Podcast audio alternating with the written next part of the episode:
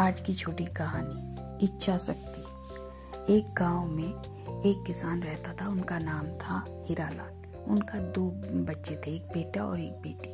बेटी का नाम था शिवांगी और बेटा का नाम था शिवांश। दोनों पढ़ाई में बहुत अच्छे थे।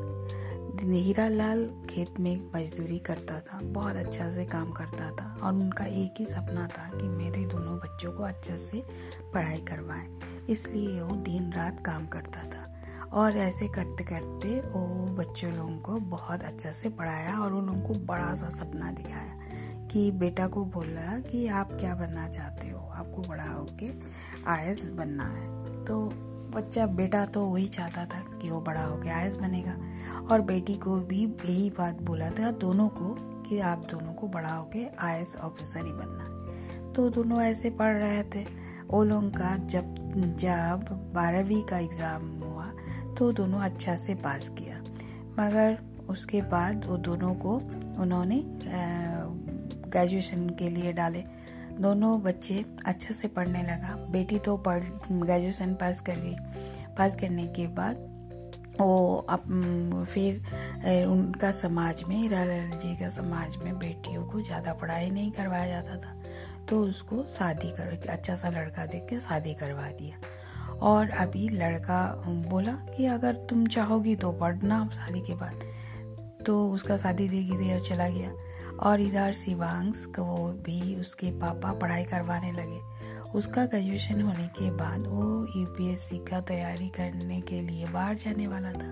मगर उस तभी हीरा लाल जी के बीमार हो गए और जिसके वजह से उनको और काम नहीं कर पाया।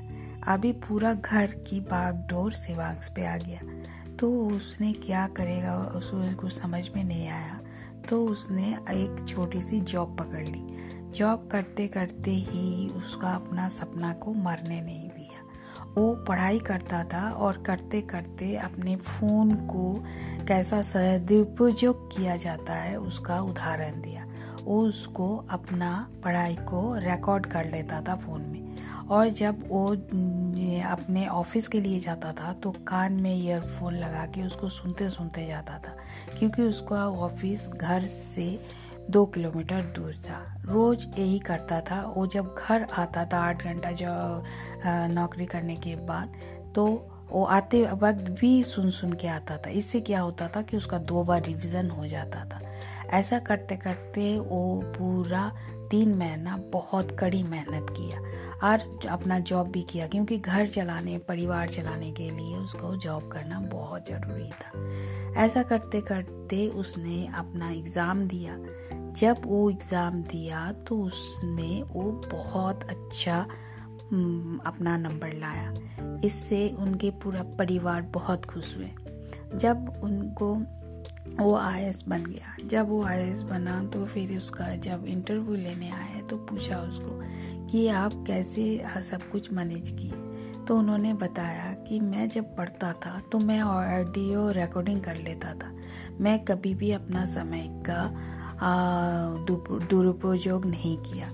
मैं अपना पढ़ाई का शेड्यूल बनाया था और जो भी पढ़ता था, उसको ऑडियो में कर लेता था। मैं कभी भी गाना नहीं सुना, मैं कभी भी कोई भी वेब सीरीज़ सीरीज़ नहीं देखा, कभी भी पिक्चर नहीं देखा। मैं खाली अपना पढ़ाई के बारे में सब कुछ उस फ़ोन में रिकॉर्ड कर लेता था और मैं उसको पढ़ता था। और कभी कभी मैं यूट्यूब में यूपीएससी का जो वीडियो रहता था, वो सब देखता था। इसी तरह मैंने अपना प्रैक्टिस किया और मैंने यूपीएससी क्लियर किया।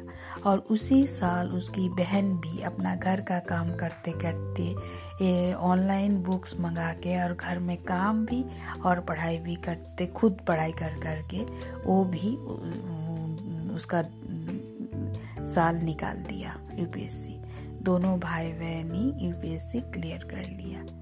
ये एक छोटी सी कहानी है। अगर इंसान चाहे तो कुछ भी कर सकता है कोई समय की बहाना नहीं। धन्यवाद।